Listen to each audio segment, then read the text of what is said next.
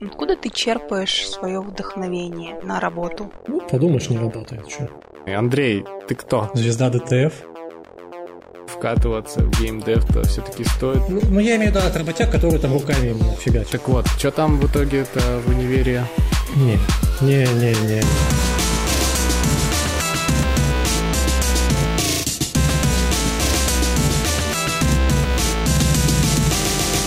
Нам надо, главное, найти, кстати, хоть какого-то спонсора, чтобы Опле хоть какую-то копейку закидывать за его труды. Ты посты пытались на ДТФ писать? Я что-то не видел. Ну, для донатов и прочего. Скорее на собаку закинут дружбы, чем на А, Опли закинут где-то Санфей, надо было, надо было с нюцами, там, с котейкой, я не знаю. Чего, как не, не это. Все готовы, все пишут, да? Тогда поехали. Всем привет, это подкаст «Прожектор Пуфендуя». С вами я, Моральный Сурстрём, мужская дружба. Всем привет. Садат Хельги. Здравствуйте. В гостях у нас Андрей Апанасьев. Привет, Андрей. Всем привет. Привет, Андрей. Какая там песня еще с Андреем была у Ну вот Аллегрова. У Ляписа Трубецкого есть классная песня «Андрюша». Экстремистская уже, наверное, сейчас в России, но мы не в России с Андреем, поэтому нам можно. Нам можно. Пожалейте нас тогда, пожалуйста, с дружбой. Мы еще хотим пожить немножко. Ну, вообще, эта песня занималась там, сексуальным просвещением в детстве. Я тогда вообще не знал, о чем они поют, но я такой, о, прикольно. Заинтриговал. 200 треков есть на песню Андрея. Всё, я знаю, чем я займусь на выходных. Все гуманитарии, кроме Андрея, я правильно понимаю? Ой, блин, в какой чат я попал? Я 50 на 50. Я вообще черти пойми что. Я буду задавать дурацкие вопросы про IT, которые мне всегда было интересно спросить. Ну и про геймдев. Начнем с них, потом, может быть, дойдем до DTF, если будет время. Не, давай сначала главный вопрос, э, самый важный. Андрей, ты кто? Хороший вопрос. Звезда ДТФ?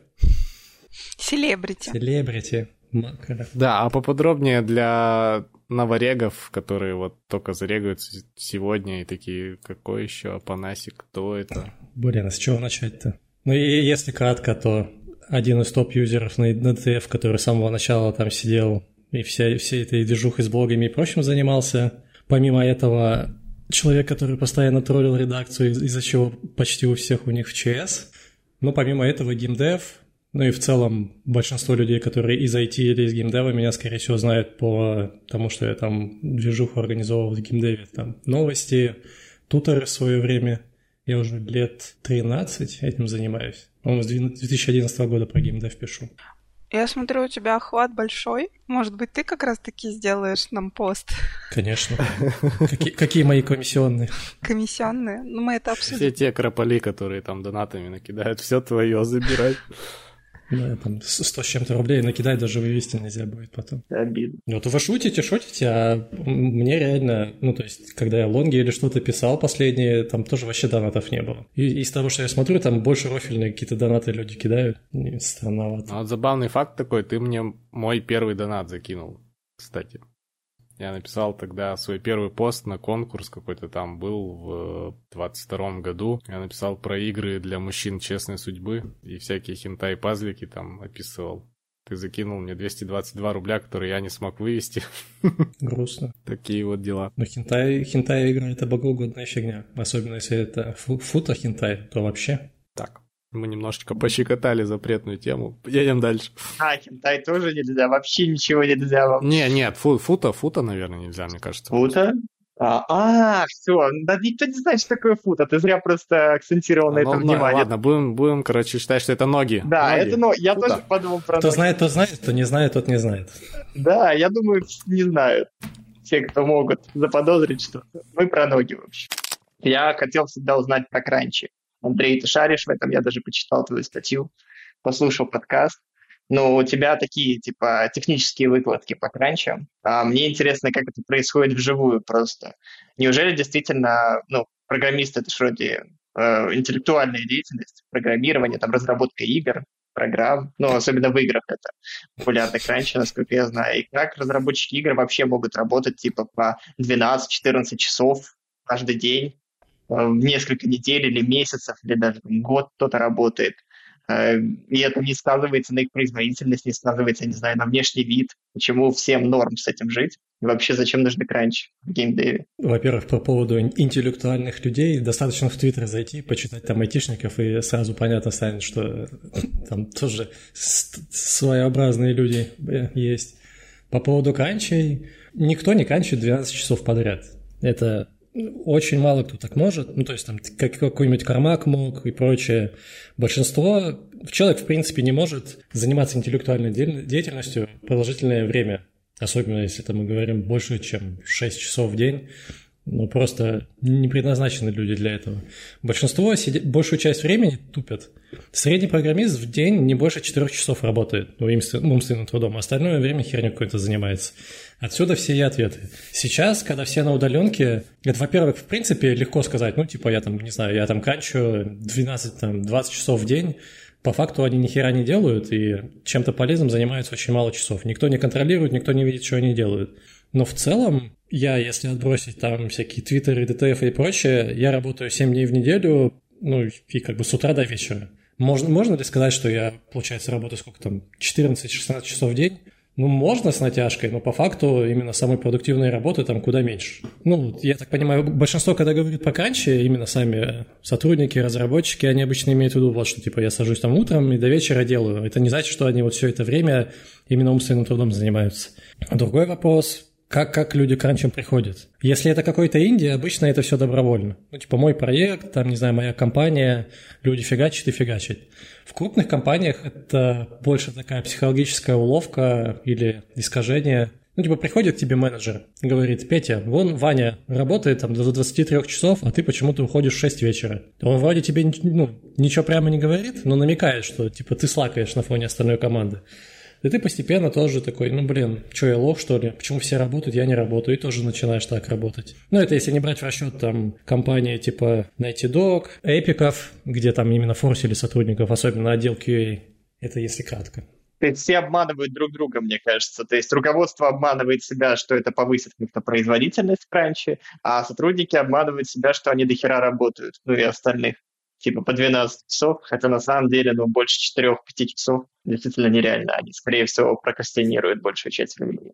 Ну, смотри, с, с, с кранчами тут такая фигня. Это, в принципе, вообще в физухе такая же фигня. Ты можешь там, не знаю, закинуться энергетиками или чем-нибудь и так усердно поботрачить и прям продуктивно поработать. С кранчами также. Ты можешь... Организм примерно месяц может быть усиленной нагрузки вот такой выдержать. И когда начинается кранчи, люди же не думают, что ну я буду кранчить год. Они думают, ну, месяц, сок, там, не знаю, ну, как пред релизом, типа. Просто потом перенос, перенос, перенос, и опыт, ты уже год кранчишь, а потом после этого уходишь из индустрии. Бывают, конечно, кейсы из разряда, как вот э, с Киберпанком было, когда там в начале года у них, я, не помню, ну кто-то из глав сказал, типа, ну мы будем типа кранчить. Ну, он заранее знал, как бы, и, и типа все согласились. Но чаще всего это просто недо... ну, хреновое планирование и расчет на то, что ну вот они быстро там что-то сделают и потом будут в размерном режиме фигачить. Но нет, оно обычно дальше продолжается. Популярная тема, да, в компаниях разработки игр, как я понимаю. Раньше все еще продолжается. С играми проблема в том, что ну, вообще канчи, канчи, переработки, они вообще в любой сфере есть. Ну, там, на заводе люди тоже там не по 8 часов, по, многие работают там по 10, по 12. Как бы. это, это в целом такая практика. Но на заводе и на таких э, предприятиях там все-таки интеллектуальный труд, ну, поменьше его, чем там в IT, в геймдеве, и поэтому... В зависимости от отдела, кстати. Один, ну, ну, я имею в виду от работяг, которые там руками именно фигачат. А, ну так-то да. Руководство думает, что они легко заменимы, ну, типа, не знаю, выгорит, заболеет, умрет, ну, похер, я новую, типа, возьму. И они в целом правы, на эту, эту работу найдутся люди. Как бы, ну, это вот, вот такая жизнь, как бы, да. Ну, кажется, что если такая работа примитивная, действительно, как на заводе, которую нужно выполнять на 12 часов, почему там не нанять просто каких-нибудь других людей, типа условных индусов, чтобы они помогали доделывать, или там нейронку подключить, чтобы она делала примитивную работу. Почему люди высокооплачиваемые, какие-то крутые специалисты сидят по 12 часов. Ну, в IT тоже есть кранчи, например, да? Ну, там реже. В геймдеве проблема с тем, что это Блин, passion, как там по-русски правильно?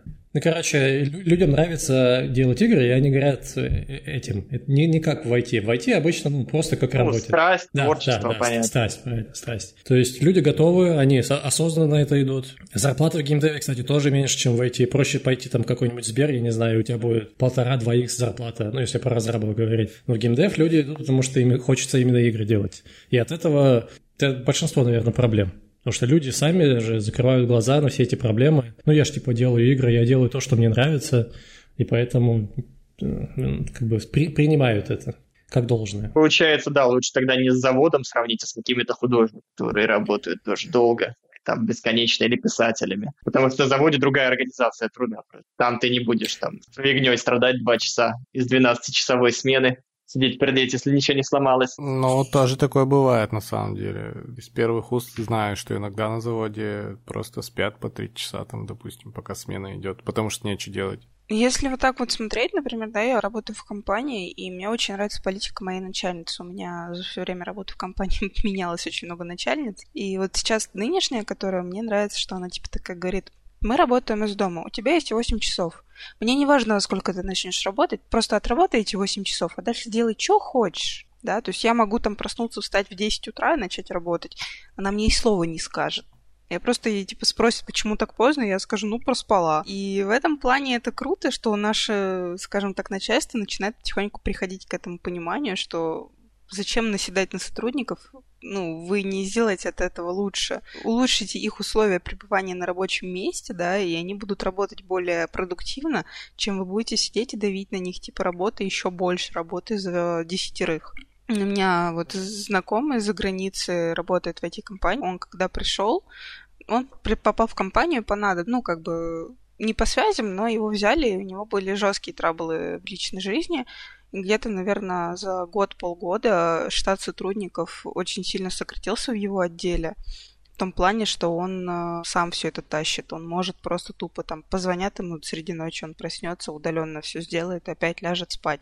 Это вот, я называю таких людей фанатиками, например, да, вот они прям фанатеют от своей работы, они прошаренные, капец как, они горят, у них глаза горят, они там, не знаю, боги в своей сфере, таких людей очень мало, и он прям вот, ну, шарит, он может любого конца, чуть ли, извините, не на туалете сидеть, да, и работать. И все будет окей, то есть он все задачи решит где-то за полчаса и пойдет дальше отдыхать, спать там, не знаю. А если с ним что-нибудь случится? Ну, если с ним что-нибудь случится, то на крайняк у него всегда есть э, этот, как бы, зам, который тоже такой же прошаренный, ну, не такой фанат в работе, как и он, но прошаренный человек. Ну, тогда нормально. Про- Просто есть этот бас-фактор, ну, фактор автобуса. Типа, сколько сотрудников должно, может сбить автобус, чтобы ничего не развалилось?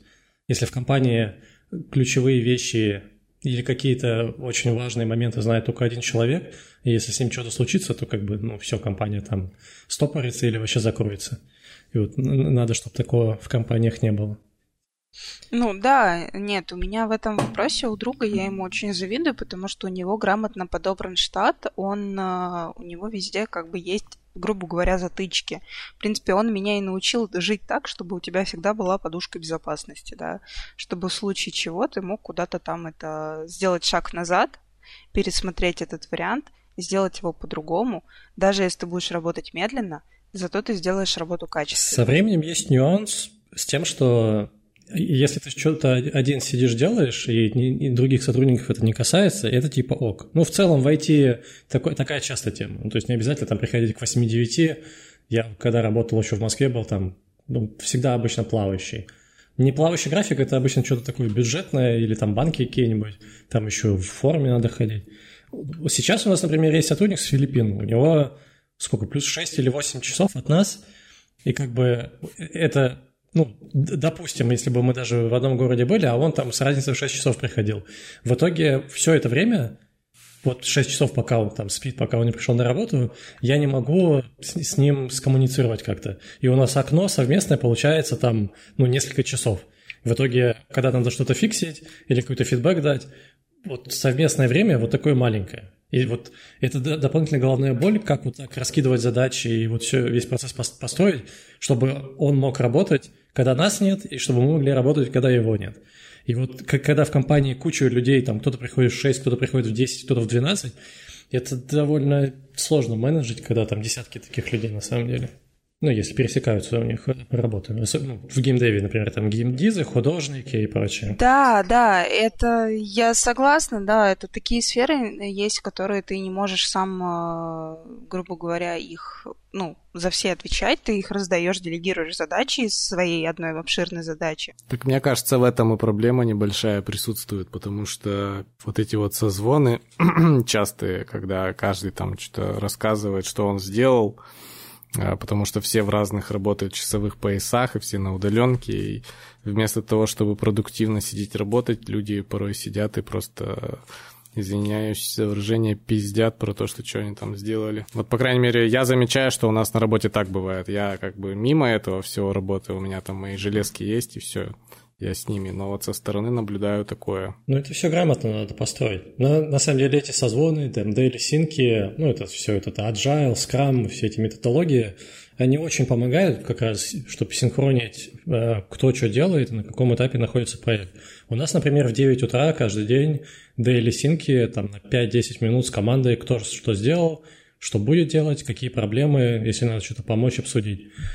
И ну, это в целом это круто, но не круто то, что мы с другим фаундером встаем, как бы, и вот это созвон, это вот все, созвон, и дальше мы идем фигачить. Кто-то встает там в 6, и у него, получается, он 2 часа работает, и у него потом, ну, по сути, посередине рабочего дня созвон. И это выкидывают из потока. Вот это есть такой минус. Ну, а чувак, который из Филиппин, у него уже там рабочий день заканчивается. Мы когда, помню, с прошлым стартапом были в США, мы созванивались с остальной командой, Получается, у них было утро, наоборот, а у нас было там 12 часов ночи, час ночи. То есть мы созваниваемся, они рассказывают, что они будут делать, и, и типа все, и мы уходим спать, и у них, если какие-то вопросы появляются, мы даже ответить не могли. Но вот это... В геймдеве вообще это с этим стрёмно, потому что люди по всему миру раскиданы, там разные офисы и прочее. Это вообще большая головная боль, как это все синхронить. Но синки помогают, по крайней мере. Они очень помогают, если кто-то завис над какой-то проблемой, он не будет там сидеть неделю и пытаться решить, это сразу станет видно, и можно будет на первых этапах сразу же человеку помочь или подсказать. То есть плюсики есть. Ну, как бы да. Некоторые, в принципе, созвоны не любят. Типа, ну нахер ваши пиздешь, я не знаю. Я лучше пойду поработаю. Это разработчики обычно такие. Типа, ну, что мне созваниваться? У меня там есть задача, я там пошел делать. Ну, идите нахер. На самом деле, я когда начинал в IT, в геймдеве, я к созвонам в целом также относился. Ну, типа, ну, у меня есть задача, нахера мне это с кем-то что-то обсуждать. Я знаю, как делать. Ну, это еще это юношеский максимализм. Типа, я и так знаю, что делать, кто мне что там будет подсказывать. А потом, когда первая компания была, я понял со стороны руководителя, в чем смысл.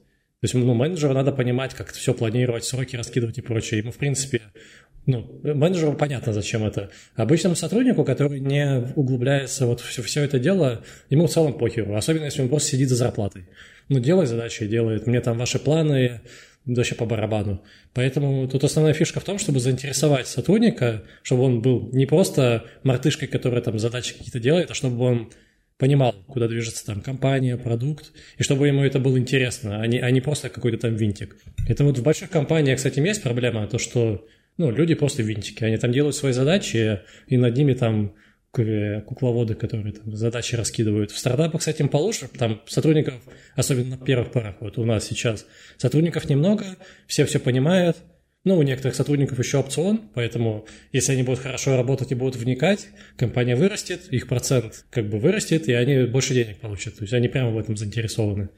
В этом плюс стартапов. Тут все, все, все, понимают, и нет такого, что идите нахер, я типа свои задачи делаю. Сейчас работаешь в геймдеве, да? И ты разрабатываешь игры? Нет, сейчас я делаю сервис SaaS, решение для разработчиков игр. Ну, могу описать, что, зачем, что он из себя представляет. Интересно, почему ты не делаешь игры? Тебе не хочется или как так получилось? Ты потом к этому придешь? Не, мы игры делали, но когда...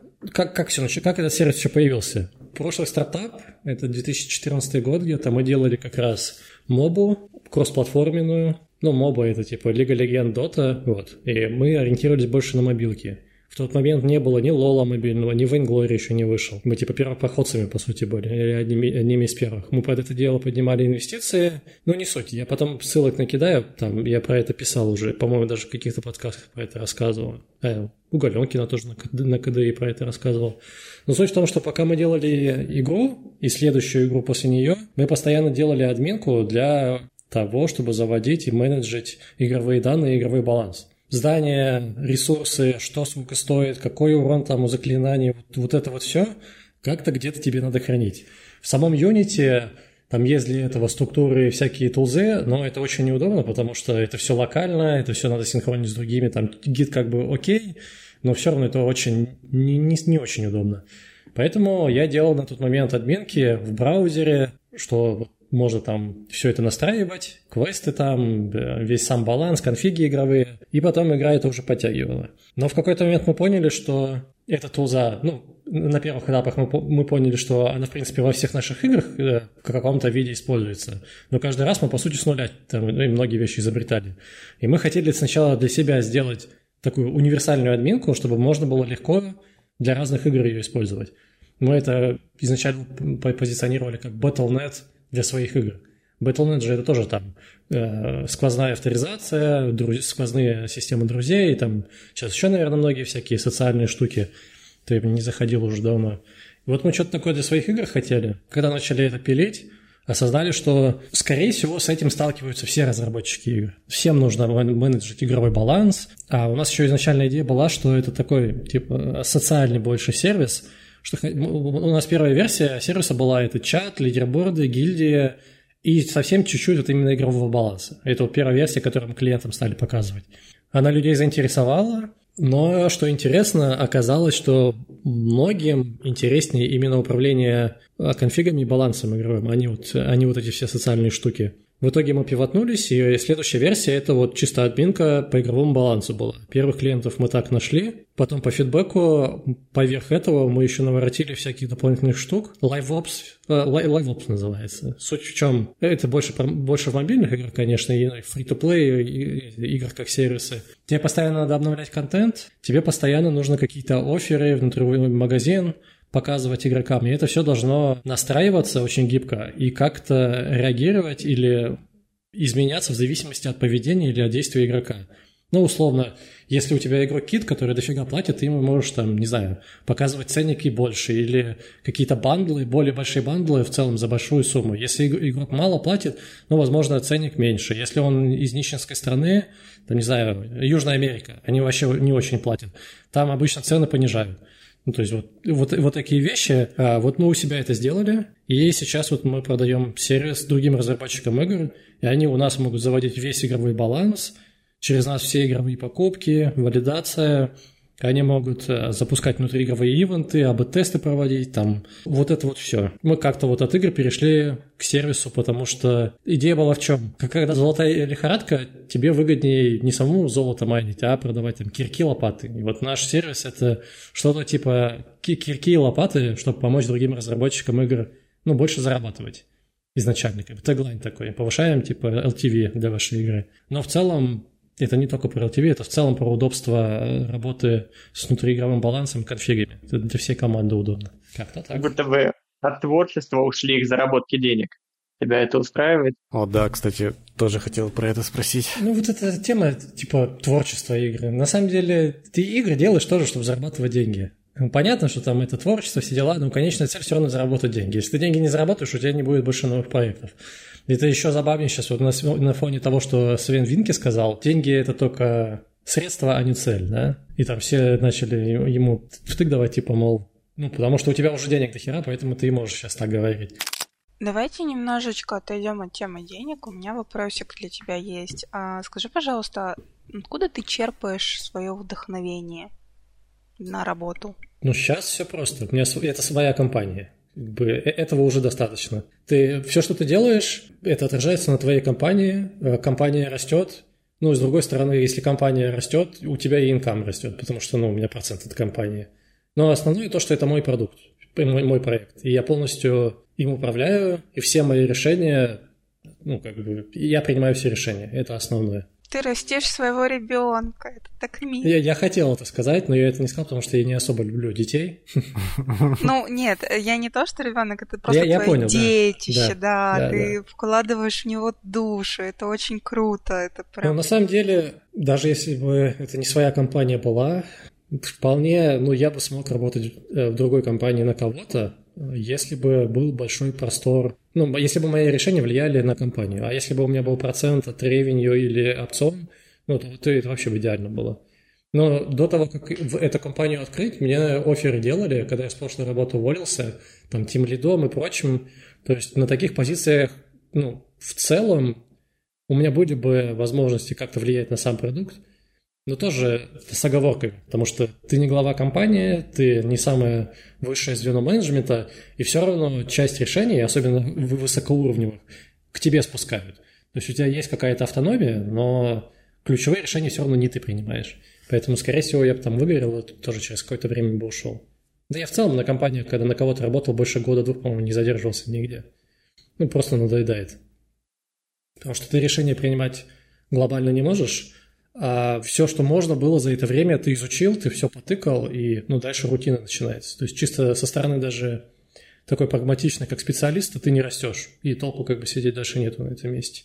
А я хотел у тебя спросить, все-таки есть мысли о том, чтобы какую-нибудь игру потом в дальнейшем сделать? Потому что я знаю, что Они World вы закрыли. Мгм. Вот. Админка-то понятно, но это просто бездушная админка, а вот какую-то все-таки игру хотел бы ты сделать или нет? Да, когда-нибудь вернусь. Не, я на самом деле так прототипчики всякие тыкаю, там диздоги накидываю, просто А жанр какой? там очень разные. Одна симулятор э, такой экономический, другое маленькие игры из разряда, ну по размеру, как там Бомбермен, я не знаю, Змейка, но там с разными интересными концептами. Так просто играюсь, смотрю. Оно, конечно, прикольно, но просто обычно такие прототипчики, они прикольны там минут на 30, и там проблема, как это растянуть, не знаю, там, хотя бы на 4 часа, чтобы людям интересно было. Ну, это либо побольше контента, либо реиграбельность какая-то, как там, в рогаликах или в роглайтах, когда ты можешь одни, одно и то же переигрывать, но у тебя там по разному уровню враги и прочее, прочее. Ну, когда-нибудь я к играм вернусь, может быть. Ну, я надеюсь. Проблема просто в том, что а, с бизнесовой точки зрения, если я сейчас или если наша компания начнет делать игры, у, у нас же в нашем сервисе внутриигровой баланс и данные по платежам других компаний. И другие компании, текущие клиенты и потенциальные будущие клиенты, они, если увидят, что мы делаем игры, у них возникнет резонный вопрос. А спиздили ли мы чужой баланс вот наших клиентов? И на основе, на основе этого что-то сделали в своих играх? Есть такой момент. То есть мы как компания точно не, не сможем э, делать игры. Может, в будущем я, как, ну, один как инди-разработчик, да, или если у нас будет отдельная подкомпания, которая вообще с этой никак не связана, и будет делать игры, может быть. Сколько нужно денег, чтобы ты начал делать игру мечты? Хороший вопрос. Потому что игра мечты, ну, самое такое, то, что я хотел бы делать, это какую-нибудь изометрическую РПГшку. Ну, и там бюджеты миллионов 10-20, наверное, на это надо. Хотя бы. Чтобы что-то путное сделать. Ну, доллар. А в каком сеттинге? Да, что-то типа Пиларов, не знаю, Baldur's Gate. Ну, очевидно, фэнтези, но какой, что-нибудь там должно быть новое, а не просто фэнтези, потому что, ну, фэнтези фэнтези. Вот, в Арканами было прикольно, например, то, что это фэнтези и индустриальная эпоха. Там все эти мехи, ну, да, техно... это противоборство технологии и магии. Они, конечно, там многие вещи не докрутили, потому что у них времени не хватило. Но вот что-нибудь такое вот новое, э, если получилось бы привнести, было бы круто. Свой Fallout, постапоки. Ну, Fallout тоже, тема кл- классная тоже. Но там нужно прикинуть, что ты туда привнесешь. Ну, просто постапок, там, не знаю, изометрия, ну, вот там Atom RPG выходил. Он в целом успешный для компании.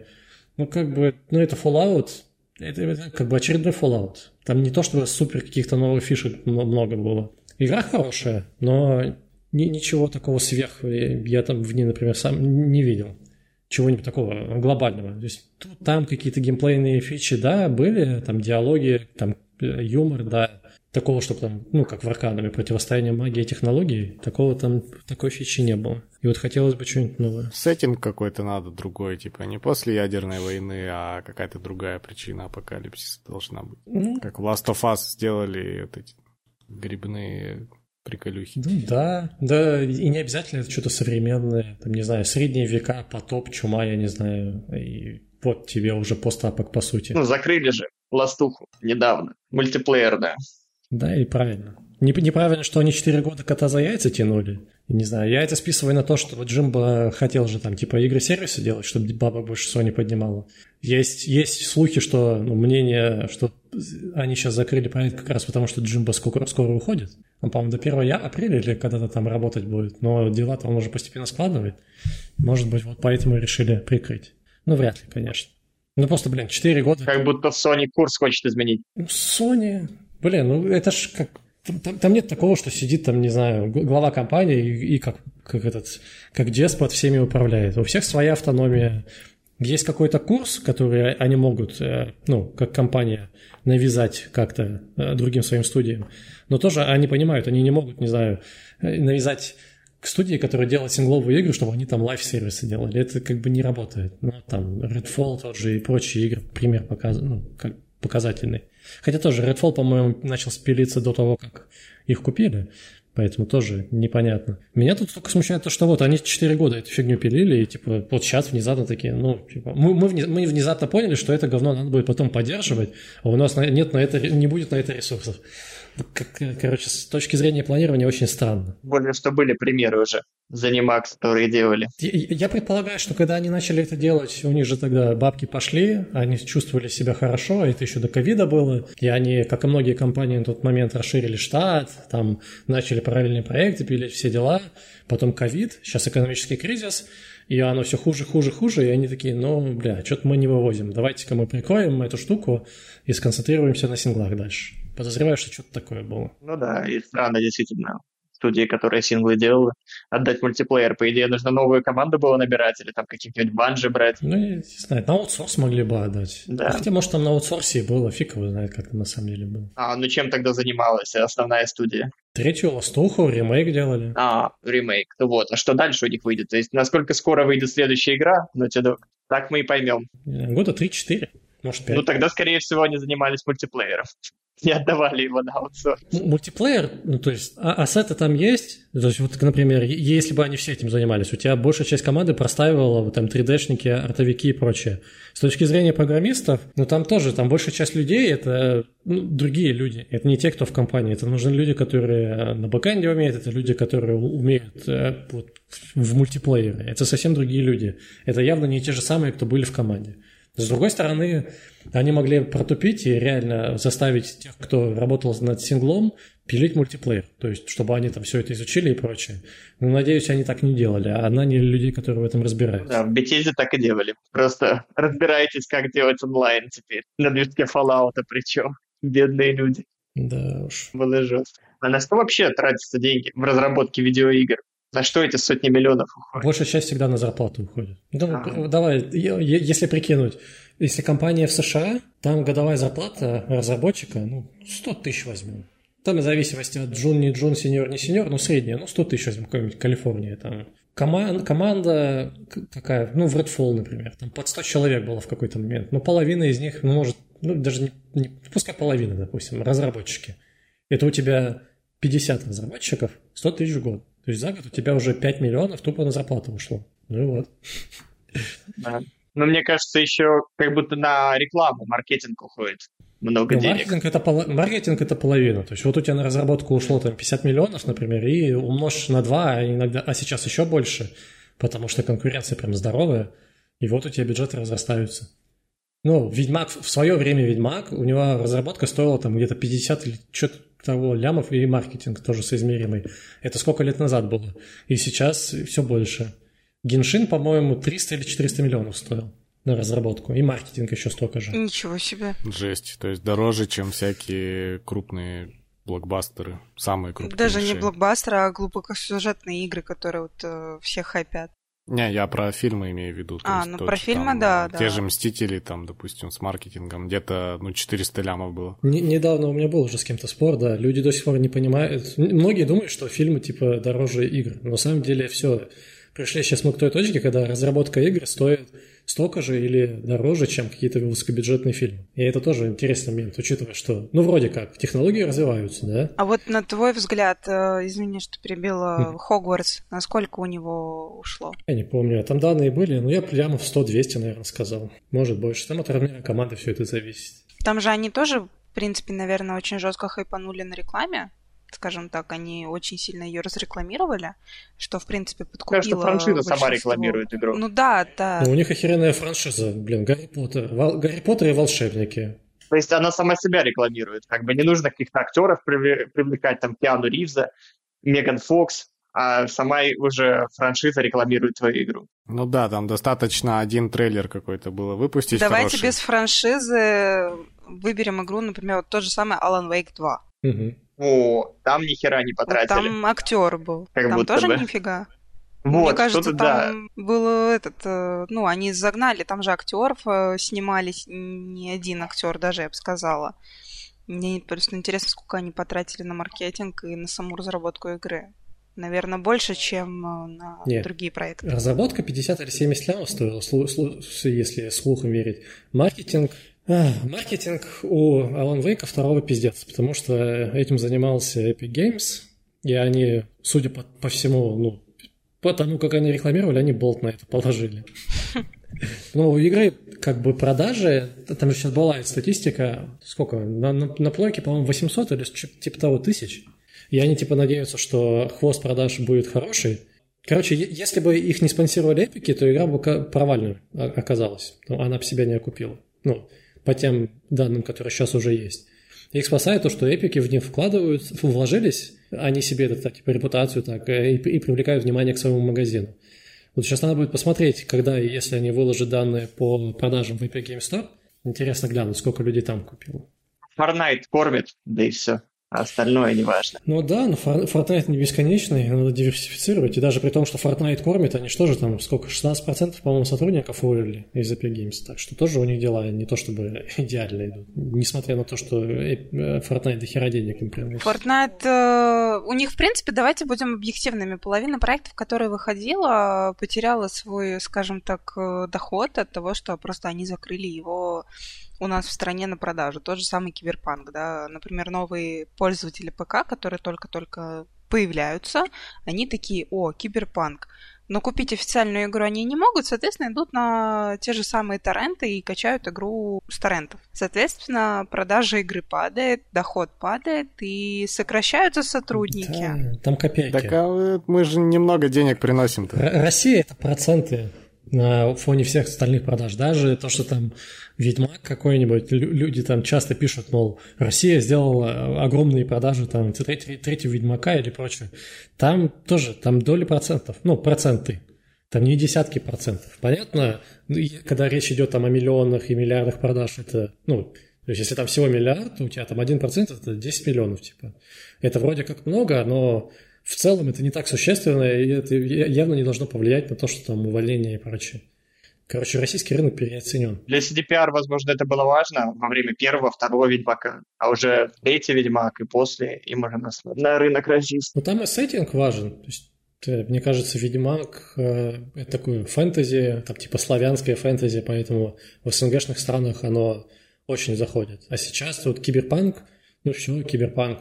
Как бы все, все фанатеют по киберпанку и будущему. Там в любой стране оно зайдет. А он начался в Америке. Я хотел спросить, как тебе в целом а, 23-й год в плане игр вышел? Так. Ну, многие там говорят, что охеренный год. Мне почти любой год норм, потому что у меня нет возможности постоянно сидеть и играть в игры. Я вот Lies of P начал играть, когда она вышла там в сентябре, и вот я только-только сейчас ее добиваю, потому что у меня не так много свободного времени. Для меня отличный год. То есть игры, которые в этом году вы- выходили, с моим темпом игры, мне их хватает. Даже если, ну, не это брать в расчет, а сам факт того, что крутые игры выходили, ну да, они выходили, и это круто. И в разных жанрах, что еще круче. То есть я, я, я в разных жанрах играю там. Ну, сейчас вот Lies of P, до этого там Blasphemous был, что там Хогвартс, я не помню, в этом или в прошлом году. Ну, короче, В этом, в этом, после Нового года вышел. кор- короче, круто. А Калиста Протокол в этом или в прошлом? Да, в в этом. Дофига игр выходит, вышло, и это круто. Не круто, что, скорее всего, в следующем году будет не так много крутых игр. Ну и в целом не так много AAA проектов. Ну, мне на AAA по а сколько игр прошел в этом году? Не так много. Ну, с десяток, может, наберется. А, ну нормально. Я многие из бэклога достал, там этот The Plague Tale прошел наконец-то. Обе? Да, я засел так. Первый душный геймплей. Первый душный. Во второй тоже душный. Ну да, душный. А во второй мне не понравилось, как они типа... Да и в первой, в принципе, они унизили главную героиню. Чисто такая, ты живешь ради своего брата. Все. В первой части там геймплей на косяк в том, что, по сути, все фишки и все геймплейные механики раскрываются где-то там в последних, не знаю, 20% игры. И ты первые 80% у тебя, по сути, тупорылый стелс, причем с дебильными чекпоинтами, сейфпоинтами, которые могут тебе ну, вообще весь уровень запортачить и придется сначала проходить. Последние, там, по сути, вот 20% игры более-менее ок играть. Ну, э, если сюжет в расчет не брать. В третьей части в этом плане круче, ты сразу почти получаешь основные механики, но там а, они очень сильно в балансе накосячили, потому что есть арбалет, и если ты прокачаешь вытаскивание стрел, то есть тебе вообще по стелсу не надо проходить, ты тупо всех расстреливаешь. А, мне это и нравилось во второй части. Это круто, но вообще челленджа никакого не было. Но, по крайней мере, они хоть какую-то работу над ошибками сделали, и в этом плане вторую часть было поинтереснее играть. Если не брать в расчет, конечно, секции типа острова, где-то как дегенерат там бегаешь просто по острову от статуи к статуе, ни хера не делаешь. Это что-то прям вообще тягомотина было. Ну, я знаю, что у них закос в конце второй части на третью будет. Да не особо. Нет. Не, не-не-не-не. Во второй в конце второй части там случился Акира момент, и типа, я не думаю, что там продолжение какое-то будет. Но, блин, я, вот этот момент это мне не понравилось, то, что в первой части в, вроде не, не то чтобы мистика, ну, крысы, крысы, да, ты пока не знаешь, чем там, из-за чего это все, оно вроде прикольно. В конце первой части ты такой, ну, бля, понятно. А вторая часть, там, особенно, когда все раскрывается, и концовка вот эта, ты такой, ну, пиздец. Типа, слишком перемудрили с мистикой вот этим всем, как по мне. Ну и много недосказанности осталось. Жизненная концовка. Не хэппи-энд, извините за спойлер. Не, ну, концовка, да, там на слезу может пробить, конечно, но я к тому, что само вот как они это провернули, что-то как-то ну, не знаю. Ну, как бы то изначально была магия. Даже этот босс, особенно меня вот босс бесил в первой части. Я такой, что, какой босс в этой игре? ужас какой. Ну, он еще кривой, там баг, да. баговал постоянно хитбоксы, когда он там фигачит, да. Не, у меня больше всего пиздюк мелкий бесил. Это просто вообще невыносимо. Куда? Особенно в первой части. Я называю его Куда. Куда? Куда? Олицетворение всех мелких пиздюков. Ты играл в Disco Elysium? Нет, Disco Elysium пока еще нет. Но у меня лежит. Блин. У меня с диско проблема в том, что я не хочу играть на русском, хотя даже знаю, что там русский перевод неплохой. Но на английском я не потяну, потому что там очень много слов, которые не используются в обиходе. И вряд ли я смогу на английском нормально играть. Я вот еще я все мотаюсь, мотаюсь, и поэтому до сих пор к игре не приступил. Короче, я играл на боксе, поэтому не знаю. Вообще на компе вроде должна быть функция, типа нажимаешь прямо в игре, и у тебя прямо в игре переводится текст. Mm. То есть не лезешь в настройки никуда. Если вдруг что-то не понял, смотрел перевод. Такое должно быть. Ну, посмотрю. Ну, может, имеет смысл. Я, я не знаю, там, там, как, там, как система сейвов организована? Вручную сейвишься, нет? Да, там РПГ. Там нормальный РПГ, где хочешь, там и сейвишься. Просто я, скорее всего, если в нее буду играть, получится опять сейв с буду, как в Baldur's Gate 3, блин. А, это да. Ну там, блин, там просто э, тебе дают прикольный выбор, когда ты, ты не сейвсками. То есть там всякие рофлы, даже другое различие, э, развитие сюжета. Да, я видел и читал это все, и про мимасики все эти уже как бы знаю. Да. Сюжет сам я себе, к счастью, пока не заспойлерил, но вот, да, надо будет потыкать когда-нибудь. Да, она такая игра в деталях, там скорее даже не основной сюжет важен, а важен процесс. То есть можно даже немного поиграть, в принципе, не проходить, хотя бы понять суть, mm. что там происходит. Но вот малой Куна из Disco Elysium, он теперь ассоциируется со всеми детьми в видеоиграх. А, все, понял. Куна, типа Куна похуй, да? Этот Куна, Да, все, вот. Понял. Куна мелкий, раздражающий ребенок, потом Blacktail тоже такой же Куна.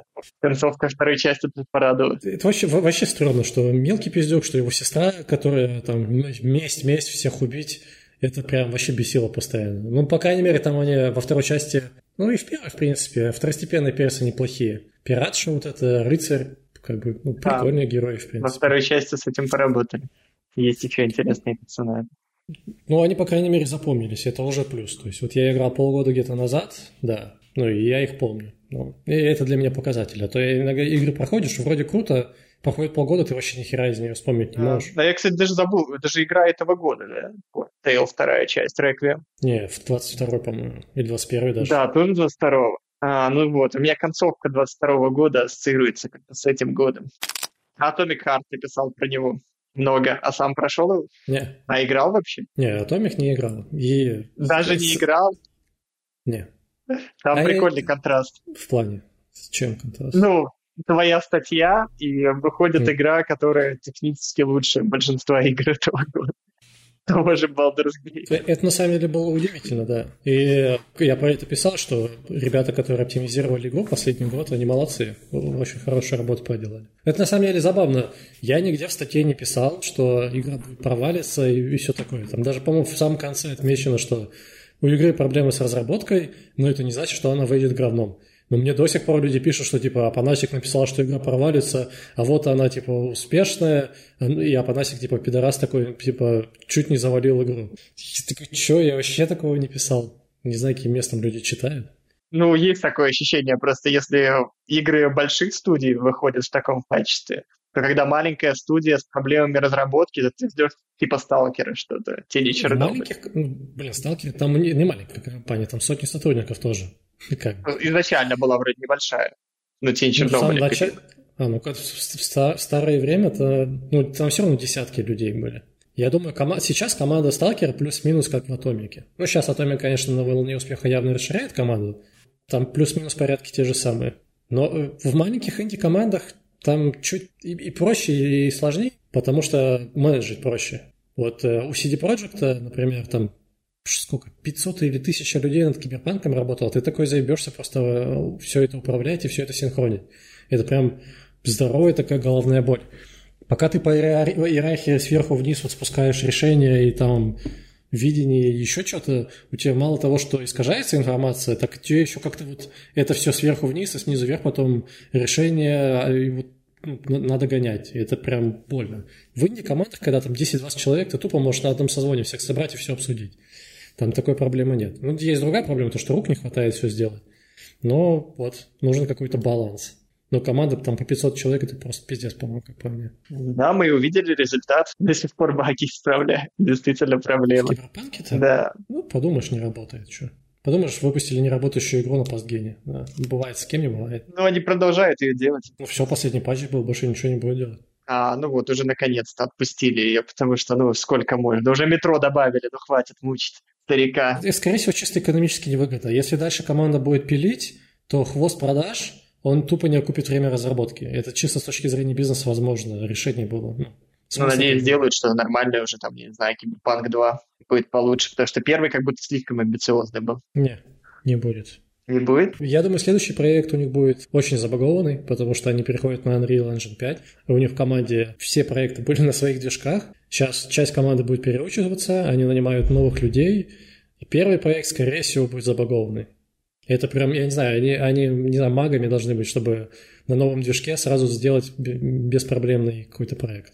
Ну, посмотрим. Да, они же еще всегда делают вот большие игры после этого третьего Ведьмака. Я уверен, следующее будет большой просто слишком. Не знаю, Гвинт он небольшой. А, ну вот, да, Гвинт. Ну, могли бы сделать, типа, на новом движке просто игру там на 10-20 часов и все. И потом сделать ее продолжение. Как и с Киберпанком можно было также сделать. Сделать а, линейную сюжетную игру, а потом в следующей части расширить. Так она и есть линейная же так-то, по сути. Ну, ребят, ну там Но на 100 часов, отличаются. Но выбор, выборы в диалогах вообще ни на что не влияют, если честно.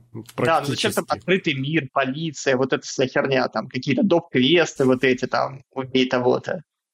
Не, некоторые вот доп-квесты прикольные. Правда, вот эти, да, но убей того-то, укради кого-то, там что-то, это, конечно, дичь. Но некоторые второстепенки, типа там с черепашкой, забавные были. В игре слишком много всего, и это вместе не работает. То есть есть вот какие-то отдельные аспекты, которые работают. А все вместе, как цельная игра, как Ведьмак 3 работал для меня, такого нет это ощущения в Киберпанке. Ну, больше про, про историю скорее. Но там, да, были вопросы к геймплею, к перкам, там, как там, инвентарь, все, все вот эти системы работают. Я за 70 часов на платину прошел. Все концовки и прочее. Монстр. Ну, ты прям спидранер. Да, у меня уже больше сотни, у меня там до платины. Да, фиг его знает. Я, я, я тоже иногда удивляюсь. Я, я там, я этот, смотрю, как он там, How Long to Beat сайт, который показывает часы, сколько да, да. проходят. У меня в некоторых играх там платина быстрее, чем люди мейнсторы проходят. у меня как? Из-за того, что у меня времени нет, я либо по чуть-чуть играю, либо, если там, не знаю, какой-нибудь платформер типа Blasphemous, там, в принципе, ок, там от чекпоинта до чекпоинта по поиграл немного и все. Если это что-то сюжетное, я могу засесть, выделить время, там, один-два выходных, сел, погрузился, как бы и, и, и все такое, быстренько-быстренько все это позадрачивал. Возможно, в этом дело. Ну или просто я хардкорщик. Может тебе спидраны какие-нибудь стримить начать?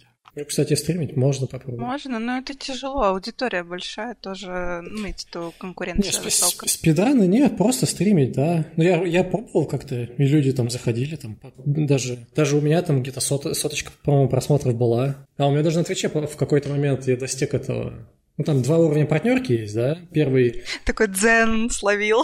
Ну да, вот первый уровень партнерки я получил. Там ну, какое-то количество подписчиков, просмотров и прочего. Но у меня сейчас один модик, это прям вообще не, неудобно будет играть и читать. И во-вторых, это опять надо привыкать. То есть у меня там основная проблема с тем, что я либо играю, либо общаюсь с чатом. Я, я не знаю, как, как люди это умудряются. Если я читаю чат или я что-то говорю не по игре, у меня тем, внимание теряется, и я тупо не могу сконцентрироваться на игре. Особенно если там диалоги, тексты и прочее, я их тупо прокликиваю потому что надо с аудиторией общаться. А если ты погружаешься в игру, ты не общаешься с аудиторией, и это типа туп, тупо скучно смотреть. Какой смысл, смысл смотреть на чело, который там ну, играет и молчит?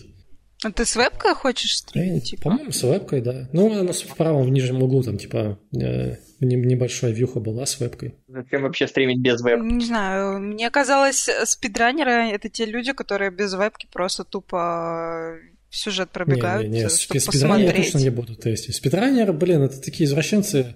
Это ж не только, это не просто быстро пробежать игру, это вот эти все хаки, там, баги надо искать, чтобы там срезать там туда-сюда. Мне, блин, так лень этим заморачиваться. Если не получилось заново. Там... Я говорю, я больше вот смотрю, у меня есть два стримера, которых я смотрю, это Гидеон и Волкфрени. Ну, еще иногда, если скучно, там посмотреть, как этот э, Куплинов э, ругается в игре. Боже, Куплинов до сих пор стримит? Ну да, да. Но он такие проекты, типа, создай свой компьютерный клуб там, или открой свою, этого, не знаю какого. Да все, дед, дед, сколько, сколько ему за полтинник уже? Да. Открой да салон, не... там, воспитай детей, там так. Ну да, да, да, да. Но он такие, он же, по сути, без рекламы, по-моему, выезжает. Он очень редко что-то рекламирует. Он чисто на своих этих выезжает, насколько я знаю. Вот, но я его смотрю, когда надо настроение поднять, или так чисто на фоне что-то включить, если у меня все сериалы закончились для просмотра. Не знаю. Куплинов у меня остался примерно вот в том времени, когда я поглядывал там Мэдисона и там этого Джесуса или еще кого-нибудь. То есть это вот 8-10 лет назад. И я вот до сих пор удивлен, что их продолжают смотреть. Давайте потихонечку закругляться, у нас уже время. А, даже ДТФ не обсудили. Да, не, ДТФ я, не обсудили. У меня еще есть вопросы. И у меня. Ну давай быстрые вопросы. ДТФ уже не будем обсуждать. Быстрые вопросы зададим и закругляемся. Давай, Хель. Я хотел спросить, э, вкатываться в геймдев-то все-таки стоит или нет, нет, и насколько это сложно? Сейчас точно нет, особенно в России. Ну, сейчас в целом экономический кризис, все сокращают места, сейчас в целом как бы ну, проблематично. А в России Удаленно из России сейчас мало кто будет нанимать людей. В принципе, не нанимают многие, ну, как минимум, потому что хрен деньги переведешь, а с возиться не хотят официально. Ну и компании позакрывались, куча людей сейчас на рынке, без работы, и, в принципе, хрен что найдешь. Поэтому я не знаю сейчас, что ребята будут делать, которые там на всяких скиллбоксах и XYZ а сейчас курсы заканчивают. Не, нормальную работу вряд ли найдут в ближайшее время. Поэтому сейчас бы точно нет. Андрей, а как ты относишься к IT-курсам в интернете, которые постоянно рекламируют. Реально ли там получить профессию, найти работу? Нихуя это все. Да любые курсы херня. Э, курсы нормально, если у тебя в голове пусто совсем.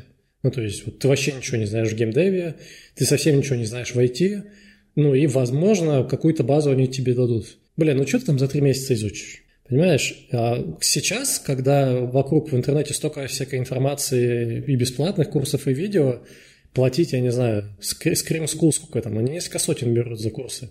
Ну, не знаю. Не, научить чему-то они точно могут. Но основной момент в том, что тебе должно быть интересно, и ты сам должен хотеть развиваться дальше. Если ты думаешь, что ты пришел на курс, что-то там заплатил деньги, тебя там натаскают, что-то обучат, ты сможешь делать игры, нет, как бы это дохлая затея. А что-то подтолкнуть тебя, подсказать, дать направление, куда развиваться, они это могут.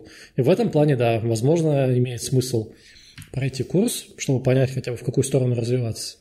Блин, ну я учился в универе 5 лет на айтишной специальности, чтобы ну, нормальным как бы IT-специалистом быть.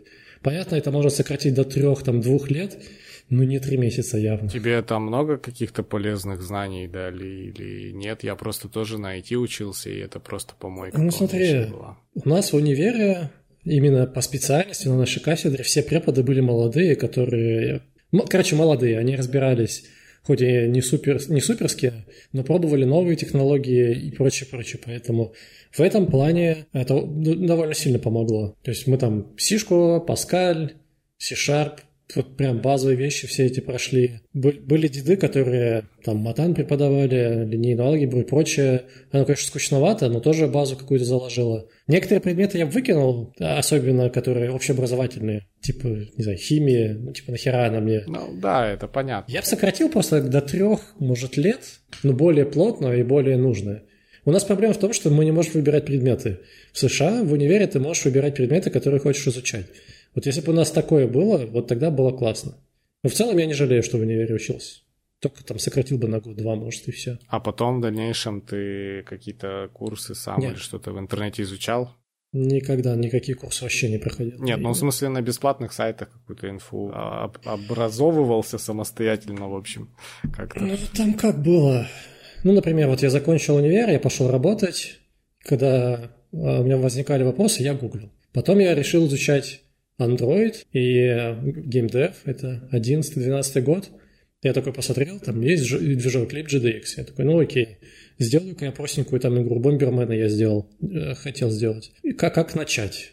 Ну, я там начинал, ну там, сделать уровень и прочее, и я, нач... и я просто гуглил от задачи.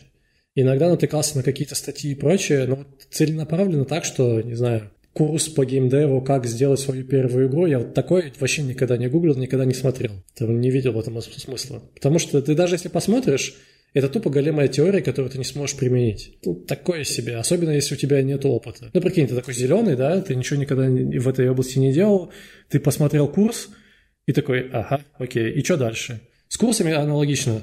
Базовые они тебе могут дать, но если у тебя не было практики, вообще без толку. Поэтому какой у меня подход был?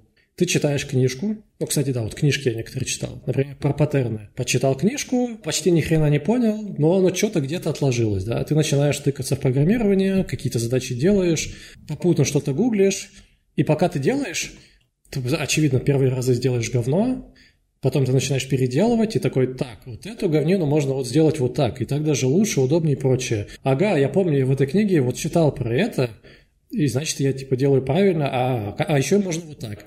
Ты вот делаешь, закончил там первый проект или даже не закончил, просто попрототипировал, приходишь опять к книге, опять ее либо целиком перечитываешь, либо секции какие-то перечитываешь, теперь у тебя уже есть какая-то наработанная практика, и ты такой, ага, вот, вот можно так, ага, я делал так, я, это правильно, это неправильно, а можно вот так. И, ну, вот как-то так итеративно это все делается.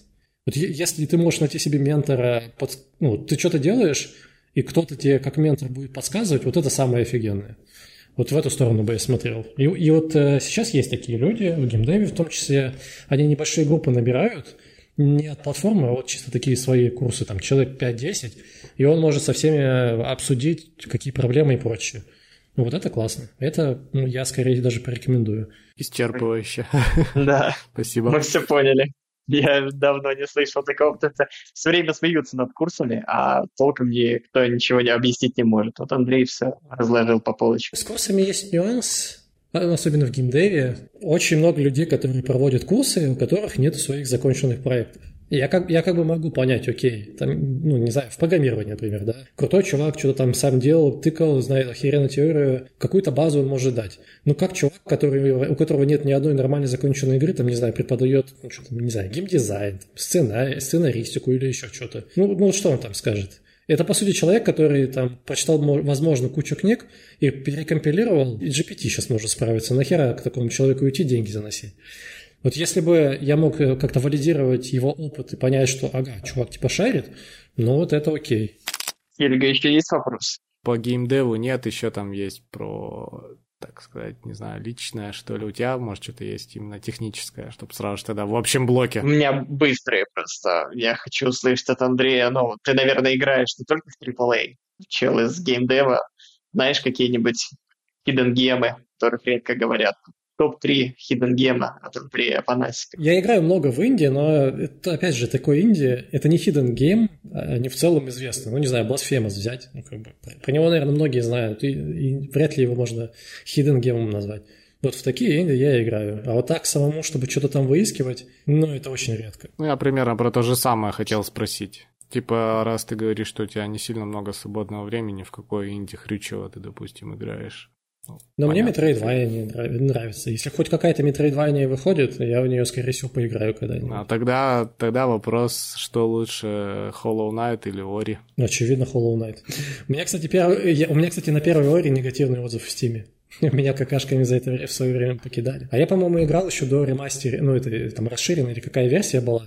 По-моему, я играл, там даже телепортов еще тогда не было. То есть и мне платформер там очень не понравился. Да. Вторая часть в этом плане получше была, но во второй части мне очень не понравились битвы с боссами. Что-то они вообще какие-то, как будто сбоку присобачены. Там единственное, наверное, с глистом был нормальный э, босс-файт с, ну, с убеганием от него, да. Hollow Knight мне понравился по большей степени из-за атмосферы. Я вот люблю многие Metroidvania, в том числе и 3D Metroidvania, типа Souls-like игры, то, что там такая депрессуха и меланхоличная атмосфера. В Hollow Knight это прям вот вот оно такое, э, тупо атмосфера крутая. Как там мир устроен, что он там сгибается, и вот эти все вещи. Ну, вообще, да, странно так, такие две игры сравнивать. Почему, почему именно Ну да, да, но потому что, потому что это частый вопрос, я тоже как бы сейчас э, так подумал, что на самом деле глупо их сравнивать, но это частенько холивары такие происходят, именно почему-то Ори и Hollow Knight схлестываются в бою. Такие, которые не в теме, они похожи. Ну так, если посмотреть, любой платформер похож друг на друга. Ну, плюс все битвы с боссами, там вся это все. Прыгает, прыгает боссы, есть, есть, ну, хотя в первом Ори их не было. Что там дальше? Открываются какие-то способности, ну, типа, типичная Metroidvania. Не знаю, с Castlevania тогда можно сравнивать все игры. А с Метроидом еще можно сравнивать, да. Что, Сюр, у тебя есть еще вопросы какие-то? Не, я думаю, вместо напутствия стандартного просто поздравления с Новым годом. Кажется, пока с Андреем выйдет или первым в Новом году, или просто выйдет в новом Или году. под конец, да. Напутствие тогда с поздравлением, да. Да, с Новым годом. Надеюсь, вы не будете праздновать Новый год в одиночку. И давайте переживем следующий год, выберемся из этого пиздеца, который сейчас происходит везде в мире. С Новым годом. С Новым годом, да. Ура!